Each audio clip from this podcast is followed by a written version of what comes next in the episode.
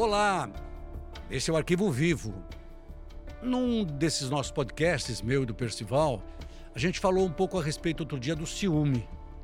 Até eu vi há muitos anos um, um, um sociólogo falando que o ciúme ele era singular, não existia um plural para o ciúme, né? O ciúme é um só, do que ciúmes. E a gente vai contar aqui hoje uma história de ciúme ou ciúmes de alguém que, achando que não queria dividir uma pessoa que estava com ela, decidiu, num plano macabro, matar uma pessoa e depois tentou tentar matar outra, achando que ia sair impune. É. Ciúme, exatamente. Ciúme no singular. Uma mulher é, tem um companheiro que teve um relacionamento anterior. Nesse relacionamento teve dois filhos. Mas pelo ciúme, ela considerava os enteados um risco em potencial que o atual companheiro pudesse pensar em retornar com a ex, que aliás era muito mais bonita que ela. E olha, a mente criminosa é, que tem, não pode ser outra, outra situação, porque não vem com essa história que depois que é preso, ah, tem problema, tem um distúrbio, tem dupla personalidade para poder escapar da cadeia, da prisão. A gente fala de Cíntia Mariano, uma mulher de 49 anos, fria, uma mulher calculista. Ela tinha dois enteados. Fernanda, que tinha 22 anos, uma moça bonita, linda. E Bruno, de 16 anos. E aí, neste, neste plano dela, plano criminoso, o que, que ela fez? Ela decidiu matar os enteados por envenenamento. E achou que por envenenamento ela praticaria um crime que não seria descoberto. Ou seja, o que ela usou, chumbinho, aquele veneno de matar rato. Você veja só, usar um veneno de matar rato para matar seres humanos. Então ela imaginou, do chumbinho, os dois morrem, não tem nenhum vestígio de perfuração, ou seja, nenhum vestígio de ter levado um tiro, de ter tomado facada, não há sinal algum, ninguém vai desconfiar de mim. Foi o que ela pensou. Então, a Cíntia, ela era casada com, com o pai do, da Fernanda e do Bruno, e ela tinha ciúme dos dois enteados, que não moravam com ela. Aí o que, que acontece? Com a Fernanda, ela começou a envenenar a Fernanda aos poucos. A Fernanda é levada para o hospital, a Fernanda morre, mas aí vem a surpresa. Por isso que eu acho que é, é, é, animou, entre aspas, a Cintia a continuar com o plano dela. A Fernanda morre e o atestado de óbito sai como morte natural. Morte natural, mas como uma moça de 22 anos que tinha uma saúde ótima, tem um, alguns problemas depois, falta de ar, uma série de, uma, uma série de consequências, e morre. E o atestado de óbito é morte natural. Pois é, a morte natural foi um, um atestado de óbito despido de conteúdo do, da realidade em função daquilo que eu disse. Ou seja, não havia sinal aparente de violência alguma. Para se descobrir que houve envenenamento, precisaria ser feito um exame toxicológico. Aí sim, você encontra na nossa parte intestinal os vestígios de uma substância venenosa que tenha levado à morte. Isso só se descobre com uma necrópsia. Isso então... só se descobre com os legistas no Instituto Médico Legal, o que não foi feito no caso da menina Fernanda. Não aconteceu. E aí, a Cíntia, na cabeça dela, achando o seguinte: bom, eu já matei a Fernanda, não deu nada. Dois meses depois, ela começou a tentar matar o Bruno. E aí, o Bruno estava comendo na casa dela, foi jantar, ela serviu um feijão, arroz com feijão, e o feijão, ela comendo feijão, aí comeu feijão e achou que o sabor não estava bom. E aí ele, ele começou a, a, passar mal, passar mal, mas isso já tinha acontecido antes dele é. também. E ele parou de comer. Ele parou de comer, não estava se sentindo bem, e aí então ele vai para o hospital também. E lá dessa vez os exames foram mais cuidadosos. Aí, se, aí lá se descobriu, os que examinaram tal, não era mal súbito, não era acidente vascular, não era nada disso. Então tinha que ser investigada a causa, que foi apurada. Aí descobriram envenenamento. Então, e aí, é, quando a gente fala que, a, que a, a, a, polícia ela tem uma percepção boa a respeito disso, por quê? Porque o Bruno, quando foi levado para o hospital, depois de ter comido o mesmo feijão que, as, que a madraça sempre servia quando eles iam jantar lá, ou almoçar, o Bruno tinha falta de ar, sudorese, visão turva, dificuldade para falar, estava com a língua enrolada, em outras palavras.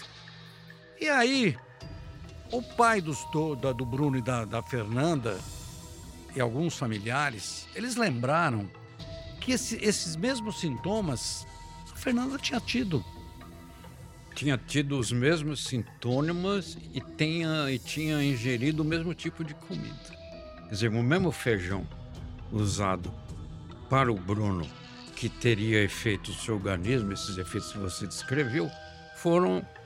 Esse mesmo feijão foi usado no, no caso da Fernanda. Tudo isso foi lembrado, recordado, e aos poucos a polícia foi estabelecendo uma conexão entre o que houve com a Fernanda e logo depois, praticamente em seguida, com o Bruno.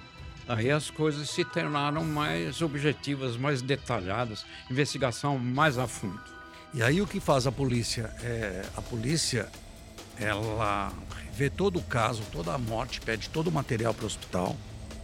É solicitada à justiça a exumação do corpo, o cadáver da Fernanda. E a exumação comprova que ela. O exame, no caso do, do, do Bruno Teu, que era chumbinho, e na, na exumação, o exame deu que ela também tinha morrido em consequência. Ou seja, na exumação do corpo foi feita uma necrópsia que não havia sido feita quando ela foi sepultada. E nessa necrópsia apareceu. Então, na necrópsia, entre outras coisas, já havia algum tipo de suspeito, ficam resíduos da substância tóxica na região dos intestinos aquilo lá ficam marcas, sinais, registros. Aí não ficou nenhuma dúvida. Inclusive identificar qual era a substância, que é um tipo de bolinho sólido, tem solidez, né? Então tudo isso foi encontrado. Aí não prova técnica, nenhuma dúvida que fora um assassinato. Aí a Cintia nega, nega, é interrogada e nega, o advogado fala, imagina, não tem nada com isso, uma história, porque não sei o que, não sei o que lá. E a Cíntia, ela tem dois filhos. São de um outro casamento, de um outro relacionamento, são filhos biológicos dela. E eles falam, olha, incrível isso. É, é uma coisa assim, é, para se estudar, porque geralmente o filho defende a mãe, defende o pai. Os dois filhos dela contaram para a polícia que a mãe tinha envenenado. Aí nós temos aquele negócio, no Lombardo, você vê que é uma coisa engendrada. Você a princípio pensa que, é um, que ela que tramou tudo isso teria distúrbios mentais. Você discutiria é uma doente criminosa, uma criminosa doente, mas não. Ela sabia muito bem tudo que estava fazendo. Quer dizer, o ciúme doentio, quer dizer, cria fantasias, cria delírios, cria imaginações. Tudo isso levou ela a imaginar que os enteados fossem um obstáculo para a vida dela, que podiam significar um retorno, potencialmente falando, ao relacionamento anterior. A Fernanda e o Bruno não tinham nada a ver com esses delírios. Ela foi morta e o menino escapou da morte por função de um verdadeiro delírio. E aí que a polícia trabalha direito nessa história, né? Porque é fundamental, são, são pequenos detalhes. Foram lá, revistaram a casa, observaram e ela depois comprovaram que ela, ela tinha comprado o chumbinho, porque o chumbinho as pessoas compram para matar ratos. E tanto é que chegaram, chegou a ser proibida a venda, porque estava utilizando para outras coisas, menos para matar o, o animal, o bicho, né, o rato. E a polícia consegue, começa a fechar o cerco. No começo ela nega, nega, nega, é, recolheram parte comida, o que tinha lá uma comida. A perícia fez uma série de análises a respeito da comida que ela fazia. até que vai apertando, aperta o cerco e ela acaba admitindo. Exatamente. É, inclusive na casa foi feita uma busca e a polícia conseguiu fazer uma apreensão que tinha exatamente como grande valor probatório quantidades de feijão. E não foi difícil descobrir-se que aquele feijão utilizado para envenenar a Fernanda e o Bruno era exatamente o mesmo tipo de feijão que ela tinha outras quantidades armazenadas em casa. Quer dizer, ela dava para os enteados, mas não dava para os filhos. E também não comia nem ela e nem o marido. É incrível isso. É. Esse é o tipo do crime que dá uma pena de 12 a 30 anos de prisão. É, você está ouvindo aqui o nosso podcast, é, o julgamento ainda não aconteceu, porque aqui as coisas demoram, né? Eu acho que quando você tem a comprovação, você tem o, os, os laudos periciais, a parte química, e você tem a confissão, por que demorar? É, demora basicamente numa, principalmente nas grandes cidades, porque é um grande número de assassinatos, desgraçadamente, o, o Lombardi. Quer dizer, no Brasil atualmente, só de assassinatos praticados de maneira violenta, nós temos cerca de 40 mil no país. Isso dá uma média espantosa, Lombardi, de 11 por dia. Agora, num caso como esse, é algo muito importante, né? Você vê que a prova técnica, como no caso da Fernanda e do Bruno, a prova técnica se transforma no julgamento, inclusive, a grande testemunha. Não há como você discutir a prova ela é indiscutível, é insofismável. Ela, tá, ela testemunha, é o corpo falando, morri assim. É uma prova que não cabe questionamento, condenação certa. Agora, muita gente pergunta, e eu vou te repassar essa pergunta, é, as brechas que existem na nossa lei, não é? Então, o advogado vai lá e pede uma coisa, o advogado pede outra, ele vai protelando, protelando, protelando. E aí o juiz vai concedendo, mas por que se chega a esse ponto e não se, diante de tudo isso, fala, bom, tá aqui, tá marcado tal dia o julgamento e vamos embora? Porque num julgamento é, é apresentada pela defesa uma tese. É uma tese. É construída uma tese. Nem sempre com fundamentos verdadeiros. Nem sempre, aliás, muitas vezes se mente muito. De qualquer forma, quando é um advogado sério, competente, como o nosso saudoso amigo Valdir Troncoso Pérez, Pérez ele dizia para o cliente logo ao ser procurado, ele deixava claro: você pode mentir para todo mundo, menos para mim, que ele tinha que construir a, a defesa, história, né? Então isso, quando é o promotor é fraco, acontece muito. O advogado é gigante em direito, o advogado ganha mesmo sabendo que tudo aquilo que ele está dizendo não corresponde à realidade. É, é, porque eu ouvi a primeira, eu ouvi uma vez de um, de alguém me disse assim, olha, tem, quando o sujeito vai é, comete qualquer coisa ah, ou um, um, doente, você tem duas pessoas que você não pode mentir, para o teu médico e para o teu advogado. Para o médico você tem que dizer o que está acontecendo, porque senão ele vai te curar.